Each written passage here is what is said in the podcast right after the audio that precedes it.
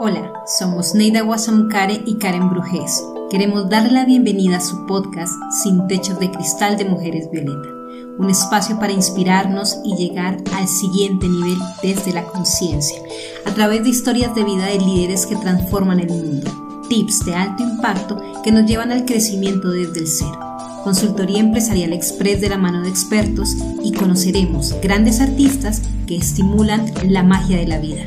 Deseamos disfruten nuestro episodio. Muy, muy buenas tardes para todas y para todos quienes en este momento se están conectando. Como todos los viernes es un gusto, es un placer saludarles. El día de hoy desde Cajica, una Cajica que está un poco fría, eh, estamos en época, bueno, aquí nosotros en Colombia no tenemos estaciones, pero en esta parte de, de Colombia hace bastante frío. Karen Brujés, como todas las semanas, soy la fundadora y directora de Mujeres Violeta, una empresa que trabaja a favor de la igualdad de género y además de eso, de el crecimiento de las mujeres. Quiero darle la bienvenida a Neida, mi compañera maravillosa de equipo, quien se encuentra en España. Hola Neida, ¿cómo estás? Hola, ¿qué tal? ¿Cómo estás? ¿Cómo estás tú, mi querida compañera? Muy contenta, Neida, estamos muy, muy contenta. Hemos tenido unas mujeres, Violeta, la oportunidad de desarrollar unos proyectos preciosos, así que estamos felices eh, y bueno, este ya es nuestro décimo programa para mientras Neida va allí acomodando el tema un poquitito de audio. Quiero compartirles que quienes no nos, no nos pueden escuchar o quienes quieran repetir eh, los programas los encuentran en Spotify como Sin Techos de Cristal de Mujeres Violeta. Allí ustedes todas las semanas, los días domingos, estamos eh, subiendo nuestros episodios. A partir de la semana pasada van los episodios uno a uno. Así que, bueno, espero eh, nos, nos, nos, escuchen nuevamente, deseamos nos visiten. Ahora sí, ya, ahora sí ya dejamos de, de escuchar. Neida, hoy tuviste una actividad en que, hoy en qué estabas, compártenos. Bueno, hoy me pusieron mi segunda dosis de vacuna. Y bueno, ya estoy, dentro de 10 días tendré la inmunidad completa. Y bueno, eso es cosa que se agradece, que ya uno esté vacunado. Este, y, bueno, eh, eh, hice eso antes de venirme para acá, me la pusieron muy rápido, me vine y la única cosa sí es que mi hija y mis nietos y mis yernos están otra vez confinados porque a partir de ayer, porque una amiga, muy amiga de la familia, que es una pareja que tiene niños de la edad de mi nieto, el niño mayor es de la edad de mi nieto y fue su compañerito de preescolar, y son muy amiguitos, pues pasaron el sábado juntos y fueron a comer un sitio y todo lo demás, y ella tenía algún malestar que creía que era una alergia que tiene a la primavera y resulta que, que bueno, que el jueves le hicieron una PCR, eh, le dieron el resultado de una PCR y tiene coronavirus. Entonces hay que confinar, el lunes le van a hacer las pruebas a los papás y el martes sabremos. Bueno, bueno, pero que me alegra mucho y el día de hoy les compartimos a ustedes pues la, la, realidad que estamos viviendo en todo el mundo, pero también la oportunidad y como Neida lo dice de manera muy agradecida, el que ya tenga su segunda dosis de la vacuna y esta es una invitación para aquellos que quieran hacerlo, hay que hacerlo y para quienes no, bueno, pues a seguirse cuidando, ¿no? Porque esto es una decisión muy personal. Neida, hoy tenemos un programa como todas las semanas bellísimo, ¿cierto? Sí, señor. Tenemos un programa súper especial, súper bello. La verdad es que yo, mira, me he puesto a pensar que cada viernes, Karen, hemos tenido la gran, la gran oportunidad de nosotros compartir, conocer este, los que no conocíamos ah, y, y conocer y profundizar en el conocimiento de los que ya conocíamos a personas tan, tan hermosas que realmente le dan a uno esperanza con tanta cosa áspera y tan difícil que en un momento determinado se puede tornar las situaciones como, como las que estamos viviendo, pues mira, este, eh, se abre la esperanza cuando uno escucha personas como las que hemos entrevistado. Y hoy tenemos a Isabel Gil Everard. Es una mujer joven, 35 años tiene, y y es una muchacha que, que, bueno, que tiene una serie de inquietudes, que trabaja en vive en congruencia con esas inquietudes y, y entonces son personas que a uno le, le, abren la esperanza, la esperanza, ¿no? Yo estaba leyendo en su, en su, en la reseña que ella me mandó eh, de su biografía y una de las cosas que más les interesa a ella, que es un, un punto de interés son las migraciones.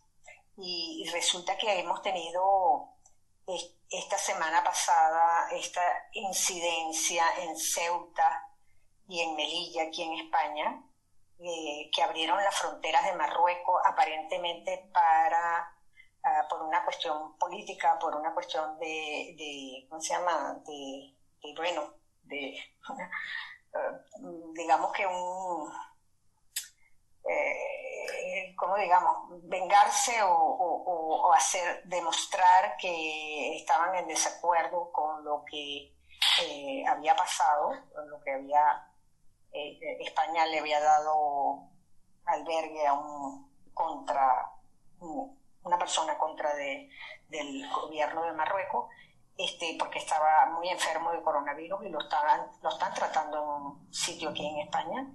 Y resulta que entonces Marruecos abre la frontera y manda a niños, bebés, mamás con bebés y niños de 12, de 8, de 10 años, 14 años, y, entraron más de 8.000 personas en cuatro días, wow. en tres días y medio. Y entonces, bueno, yo, yo imagino que cuando uno ve esas realidades tan duras de cómo un gobierno puede utilizar incluso su, a, su, a su población para hacer algo que no lo hace por la vía diplomática, no lo hace por la vía adecuada, este, bueno, e, es, terrible, es tremendo, ¿no? Que uno, uno se queda como boquiabierto y me imagino que para una persona como Isabel que tiene esa inquietud y tiene esa sensibilidad, una situación como esta, pues no queda más que hacer cosas a favor del amor y de la solidaridad para que estas cosas caigan por su propio peso, ¿no? Em, entonces les voy a presentar en forma a Isabel Gil Como les decía, tiene 35 años y actualmente trabaja en el Colegio de México en la Ciudad de México. Isabel es socióloga y le interesan las migraciones, los estudios de género y la desigualdad. Además de sus intereses académicos, le encanta la música, leer y moverse en bicicleta por toda la ciudad. Sí, señor, es una lectora ávida, de eso doy fe. Qué lindo. Bienvenida, Isabel. Hola Neida, hola Karen, muchísimas gracias por la, por la invitación y bueno, y por todas las palabras que, que han compartido. Para mí es, pues sí, un gusto estar con ustedes, aunque sea eh, a distancia y, y, bueno, y participar de este espacio tan lindo. Gracias.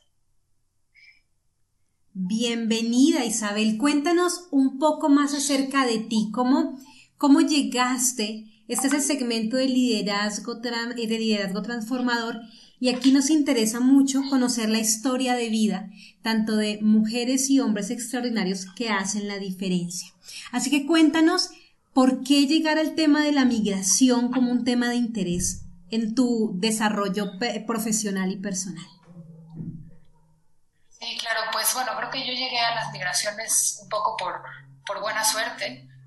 Yo me fui a hacer una, una, estudios de maestría a Estados Unidos y mi interés principal era estudiar movimientos de mujeres en Latinoamérica y cómo las mujeres se organizaban y hacían pues ciertas cosas eh, por buscar justicia o por pues sí por todos estos movimientos que conocemos de Latinoamérica pues liderados o protagonizados por mujeres.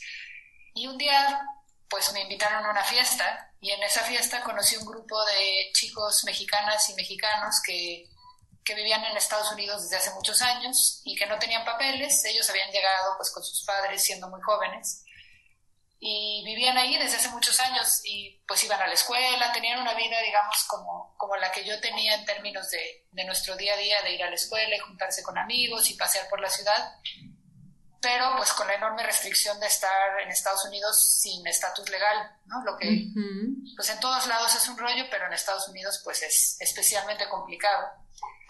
Y ellos me empezaron a invitar pues a sus eventos, a los eventos sociales, pero también a los eventos que tenían como, como parte de una organización que buscaba pues darles derechos o garantizarles los derechos a estos, a estos jóvenes y a estas jóvenes. Y como que me cautivó, me cautivó el tema y me cautivó su trabajo. Y, y creo que me, pues acabé en las migraciones porque conocer a, estos chicos y bueno, después otro trabajo que he hecho a raíz de eso, me enseñó que las migraciones tienen muchas caras y que una de las caras tal vez menos estudiada y menos visible de las migraciones es todo lo que hacen las personas migrantes y refugiadas en el mundo, pues para estar mejor, cómo se organizan, cómo construyen comunidad, cómo buscan formas de integrarse, cómo resisten ¿no? a todos los embates que hay desde los gobiernos y desde muchos lugares para excluirles y para discriminarles y para pues complicarles la vida. Y como que estos chicos me enseñaron que además de eso, que claramente es una realidad, y además de todas estas violencias y de todas estas cosas pues más, más negativas, también hay una cara pues eso, de organización, de resistencia, de solidaridad, de transmitir y generar conocimiento entre comunidades migrantes, de apoyo y, y, pues eso como que me cautivó y me he dedicado desde entonces a estudiar pues estos esfuerzos, ¿no? Tanto en Estados Unidos como en México. Qué lindo, eh, Isabel. ¿Y qué has encontrado como, en, en, términos, porque además también manejas todo lo que es el enfoque de género, qué has encontrado en estos procesos, tanto de organización, de resistencia, de solidaridad, ¿Cómo, cómo, lo, ¿Cómo se vive? ¿Cómo se vive por hablarlo particularmente en la población que es migrante eh, y que está en Estados Unidos?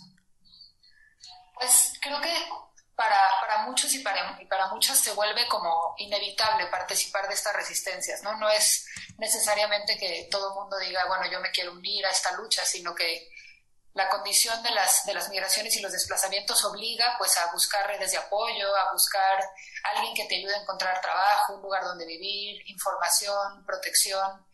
Y entonces son redes pues que empiezan por, pues sí, por una sensación y necesidad de comunidad, que se van fortaleciendo y luego acaban siendo pues también como luchas por derechos, ¿no? Y que no, no es nada más necesito encontrar un trabajo, sino que quiero encontrar un trabajo digno, ¿no? Y merezco un trabajo pues digno donde se me respete como, como trabajador o trabajadora. Entonces creo que ahí hay una parte que es como, pues sí, como que una evolución, pues no, no sé si natural, porque igual esa palabra no me encanta, pero como una, una evolución muy orgánica de, muchos movimientos de, de personas alrededor del mundo.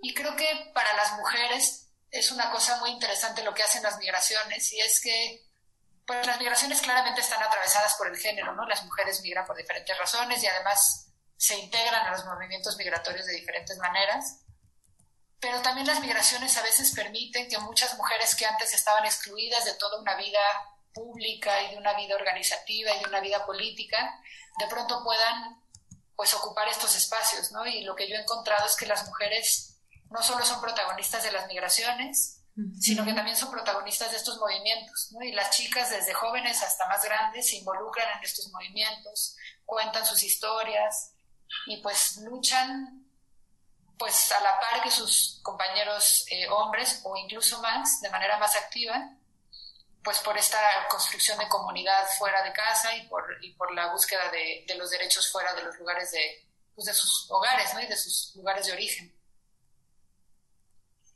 Ok, me gustaría, eh, eh, Isa, que nos hablaras un poco de esa diferencia que tú has encontrado entre la, la migrante eh, mujer y, el migrante hombre, ¿no?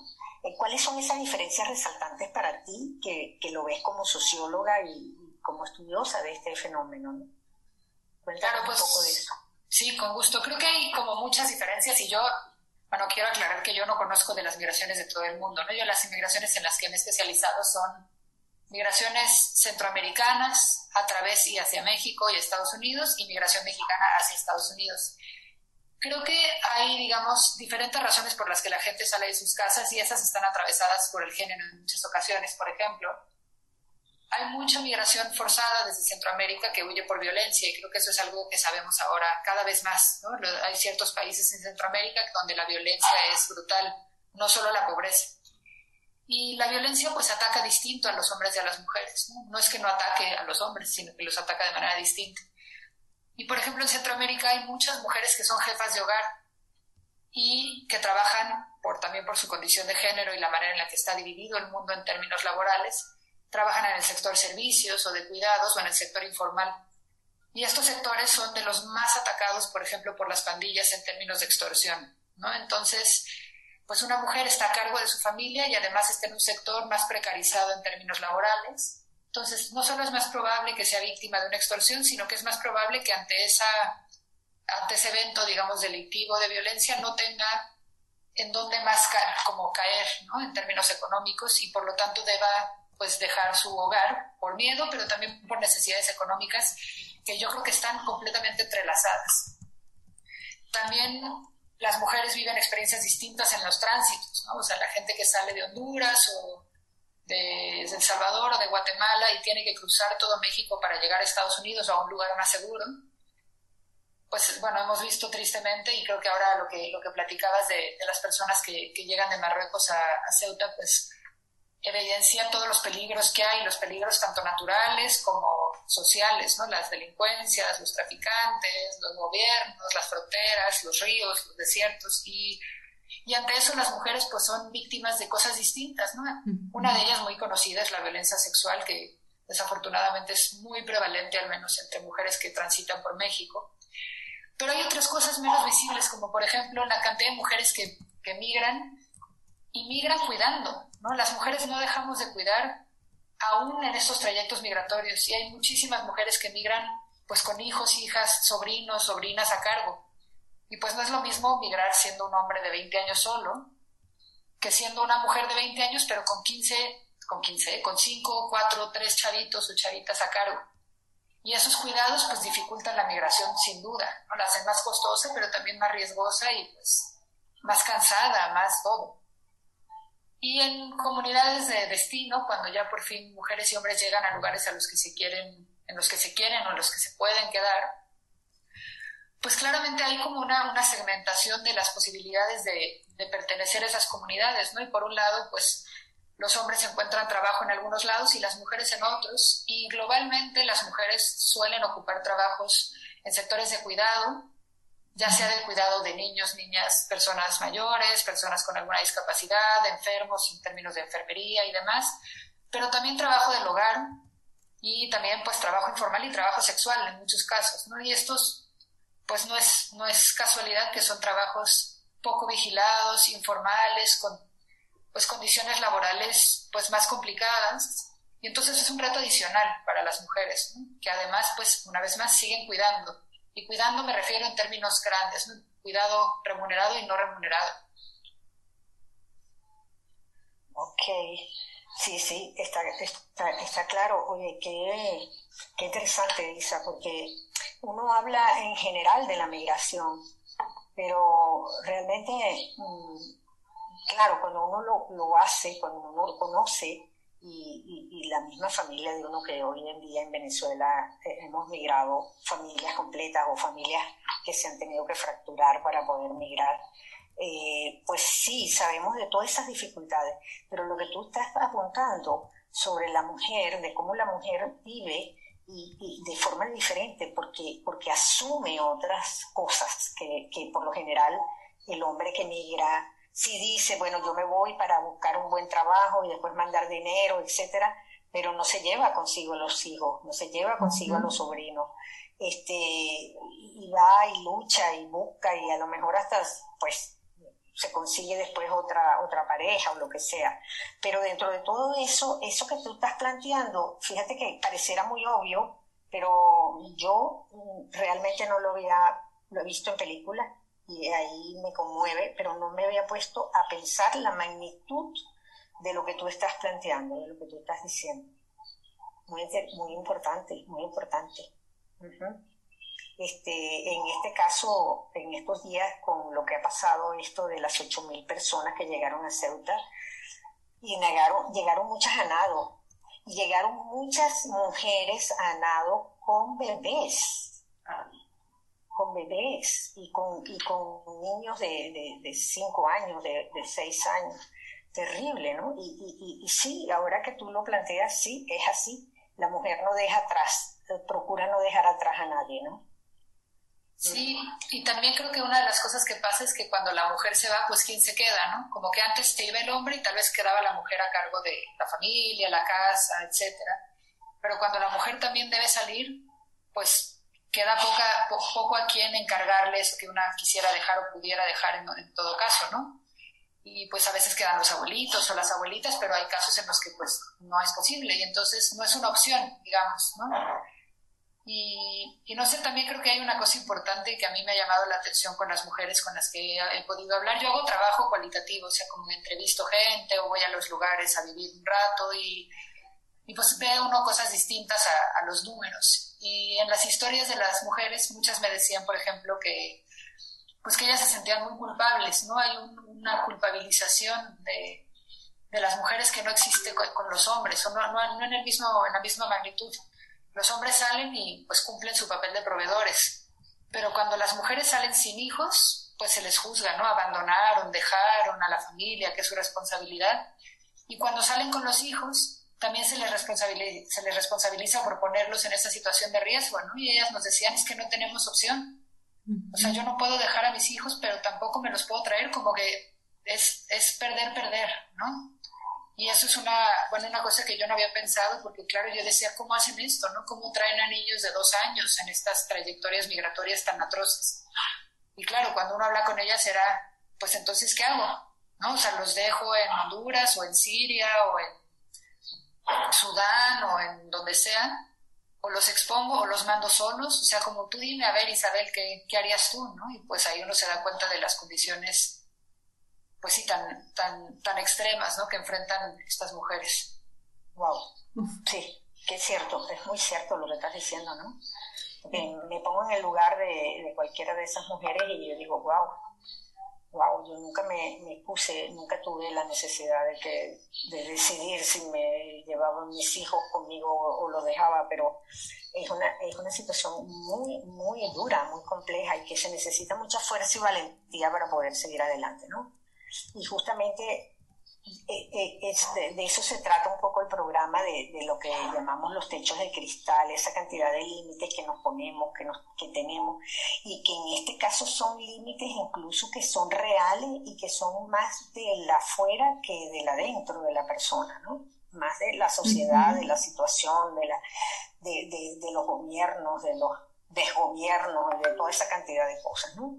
Este, qué, qué, qué, qué importante el pensar en esos aspectos, ¿no? Y ver cómo una mujer de estas, no es una, ni dos, ni tres, son muchas mujeres que, que y también hay hombres que, que piensan de cómo hacen con la familia, ¿no? En esta situación, pero estas mujeres, eh, hablando de las mujeres, pues sacan esa fuerza para decir, bueno, yo tengo que echar para adelante y tengo que sacar a mi familia de esta situación.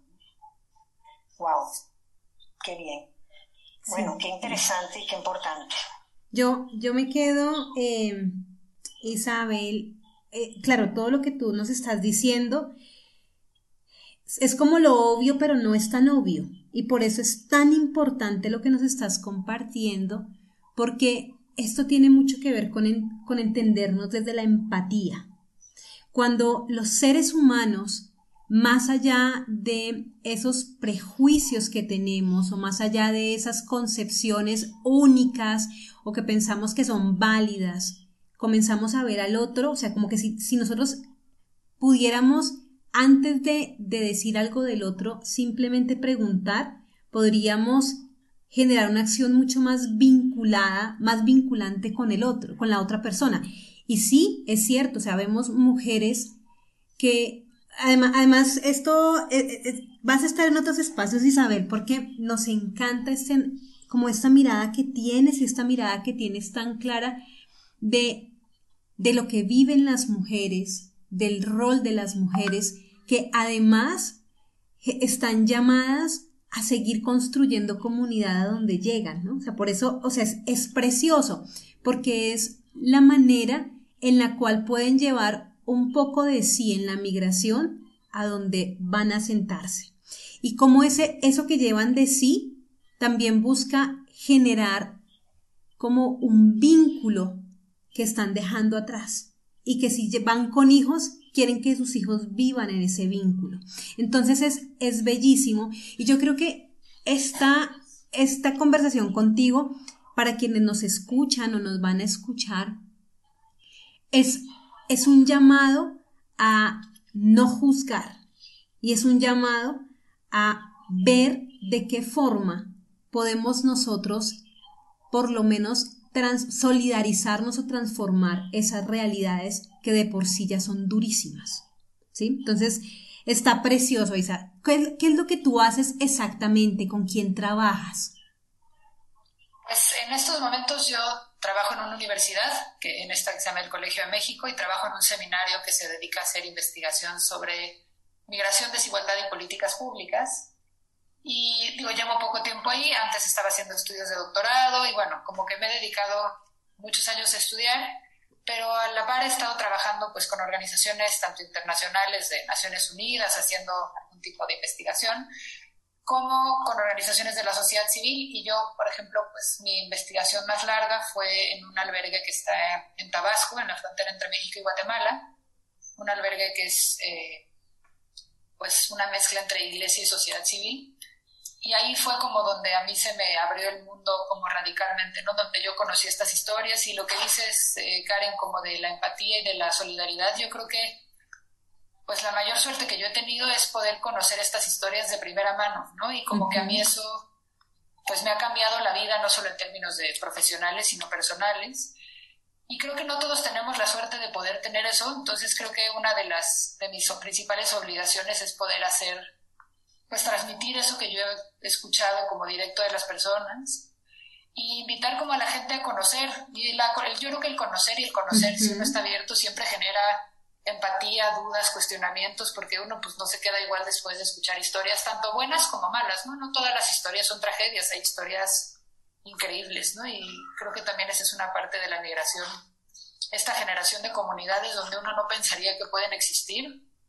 Y sí, estos lugares donde la gente está tres días y en esos tres días se hacen amistades, noviazgos, eh, se celebran bautizos, se hace una fiesta y la gente se despide llorando después de tres días como si llevara conociéndose toda la vida, ¿no? Esa posibilidad de conectar aún en situaciones bien complicadas es, pues sí, es, es muy admirable y creo que es algo de lo que tendríamos que aprender, pues quienes no necesariamente hemos pasado por esos procesos. Qué bello, qué bello. Me, me inspira mucho porque, mira, mira lo lindo, pasamos de una situación muy fuerte y muy dolorosa a a conectarnos entonces ahora con la esperanza. Pasamos de, de hablar de empatía y ahora de entender que también existe ante situaciones adversas la oportunidad de construir una realidad llena de esperanza, de, de, de, como de, alegría, como, como de, de un cambio muy positivo. Neida. Sí, realmente Fíjate, a mí, a mí me gustaría que, así como nos hablaste de la migración en, en esos aspectos de primera mano, hablaras un poco de la desigualdad. ¿Qué has pues, conseguido ah, perdón. Eh, perdona, te interrumpí. No, no, no, no, de nada.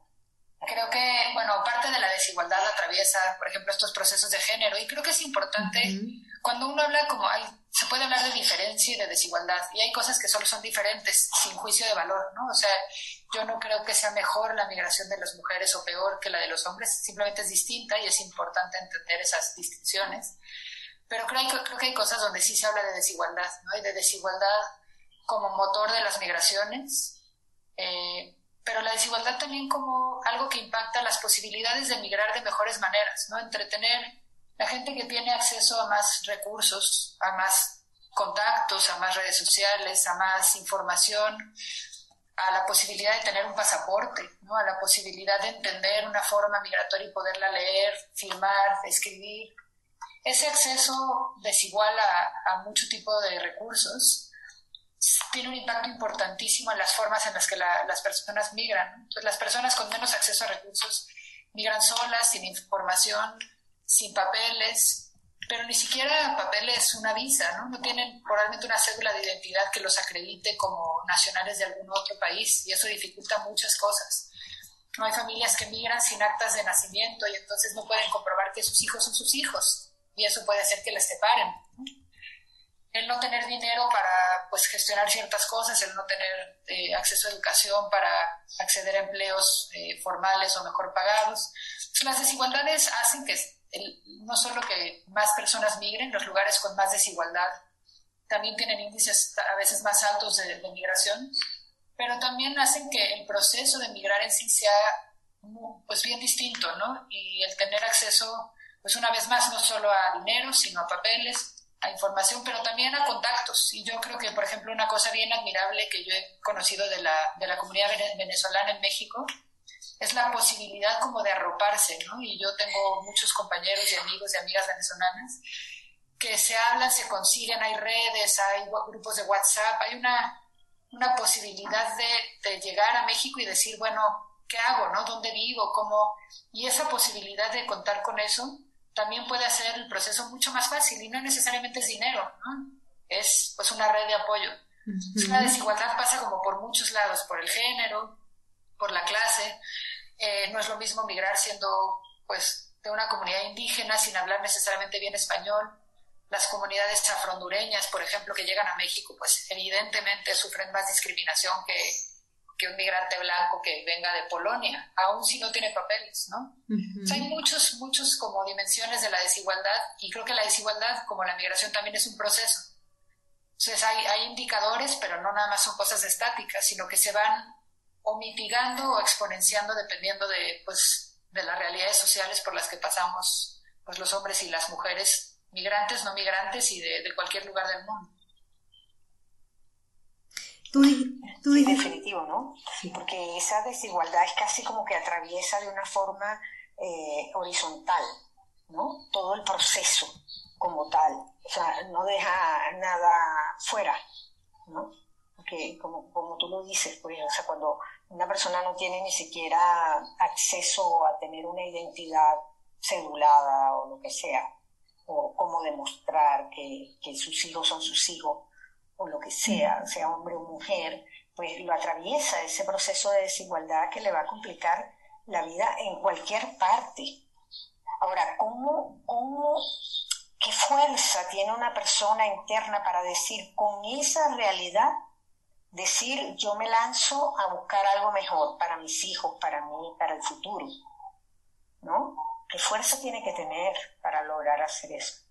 Sí, yo creo que es una de las preguntas que, pues sí, que yo, no sé la respuesta. Yo creo que hay, hay historias donde uno pensaría que en contextos de los que salen muchas de estas personas, la esperanza como que estaría muerta, ¿no? Como que uno después de esos niveles de violencia y de devastación y de pobreza, o sea, pienso yo, por ejemplo, en las comunidades en Honduras que estaban en los niveles más altos de pobreza y de violencia en el mundo, y luego les llegan los huracanes, y luego les llega la pandemia.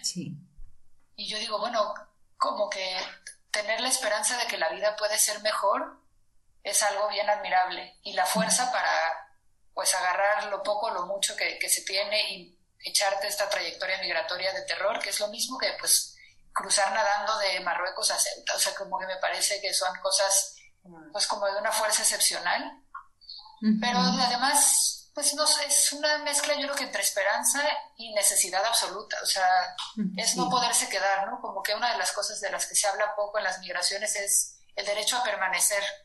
Y hay muchas personas que no tienen el derecho a permanecer en sus hogares, aunque quisieran. Y eso es algo pues bien fuerte, porque no es solo las ganas o la posibilidad o la fuerza para migrar, sino es la imposibilidad de quedarse en casa. Y eso es, pues sí, creo que es algo también de lo que hay que hablar mucho, ¿no? Sí, sí, sí, sí, hay que hacerlo muy visible.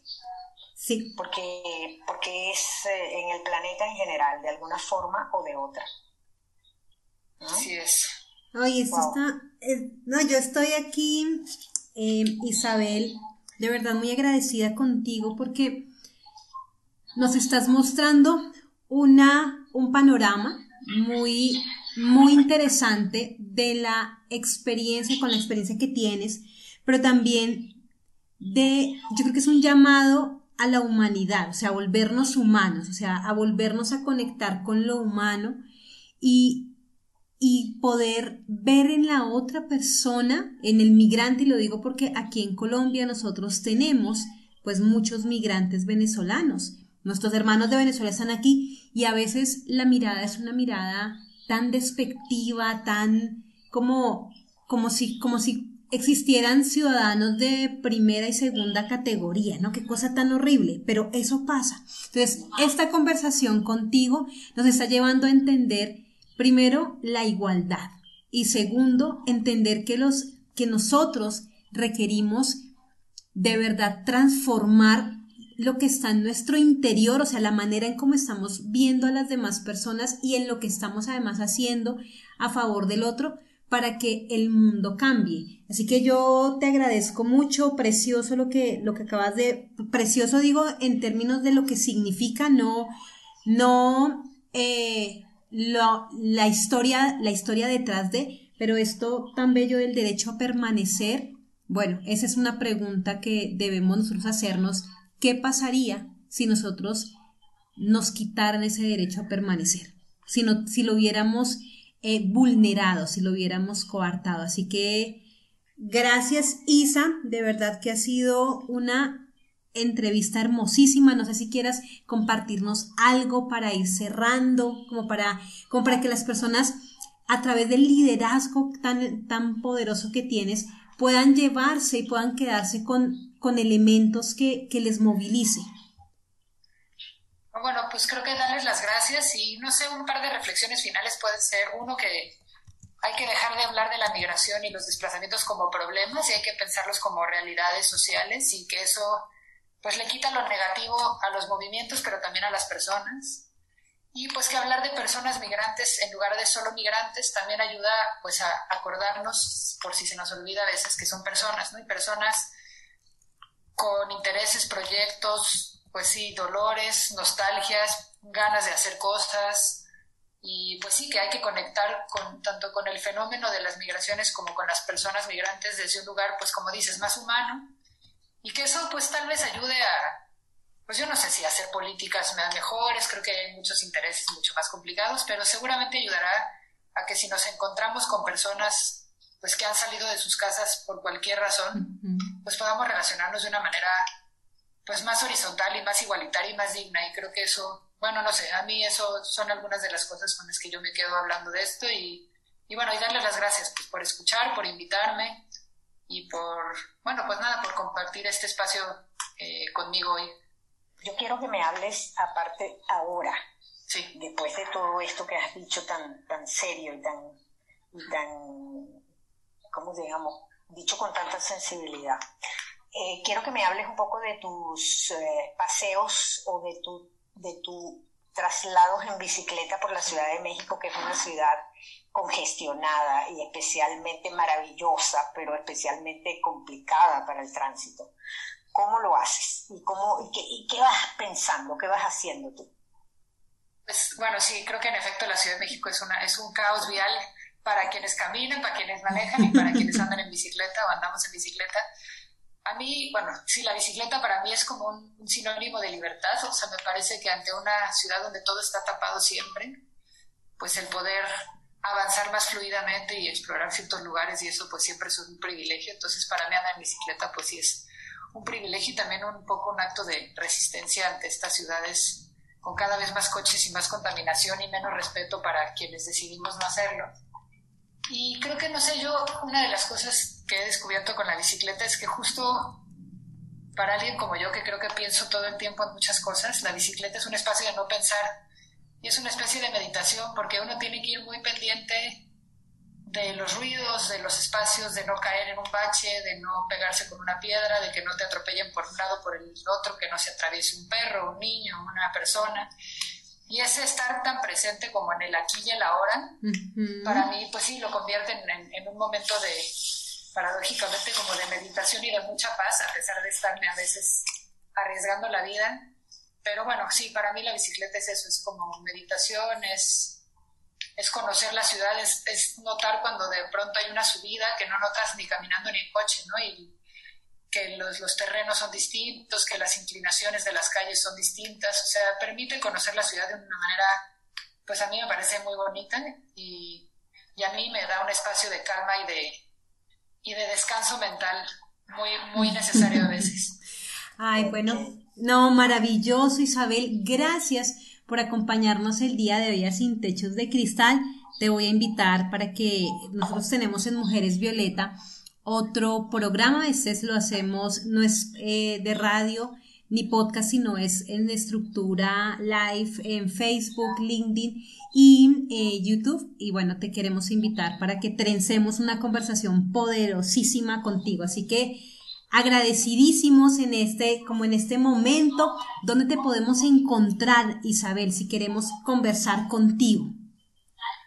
Pues eh, tengo mi cuenta de Twitter que es arroba isagileve, o sea, I-S-A-G-I-L-E-V-E. E. Y bueno, por ahí, pues ahí estoy más o menos pendiente todos los días. Y bueno, para mí ha sido un gusto de verdad y lo que quieran, cuando quieran, estoy feliz de, participar. Muchísimas gracias. Y tú nos quieres dejar con una canción de Charlie García que es Inconsciente Colectivo. ¿Por qué? Bueno, creo que es una canción, a mí me gusta muchísimo Charlie García, que es pues, de los grandes del rock latinoamericano y del mundo, yo diría. Y esta canción habla mucho de la libertad y a mí me gusta porque es una canción que tocaron por primera vez unos años antes de que terminara la, la dictadura militar argentina y entonces siento que es una canción pues sí, de esperanzas de que a pesar de estar en momentos complicados se viene la libertad y lo pienso pues por muchas cosas, pero entre otras la pandemia y pues muchas restricciones que nos han tenido encerrados y encerradas. Entonces, no sé, a mí me gusta mucho la canción y pues, espero que les guste también. Gracias. Gracias, Isabel. Igual, Un gran abrazo. Gracias Gracias a ustedes. Bueno, pues vamos en este momento a escuchar un momentito la canción de Charlie García, Inconsciente Colectivo, y nos preparamos para nuestro segundo segmento. Una mujer maravillosa nos está acompañando desde Uruguay, así que no la vamos a perder.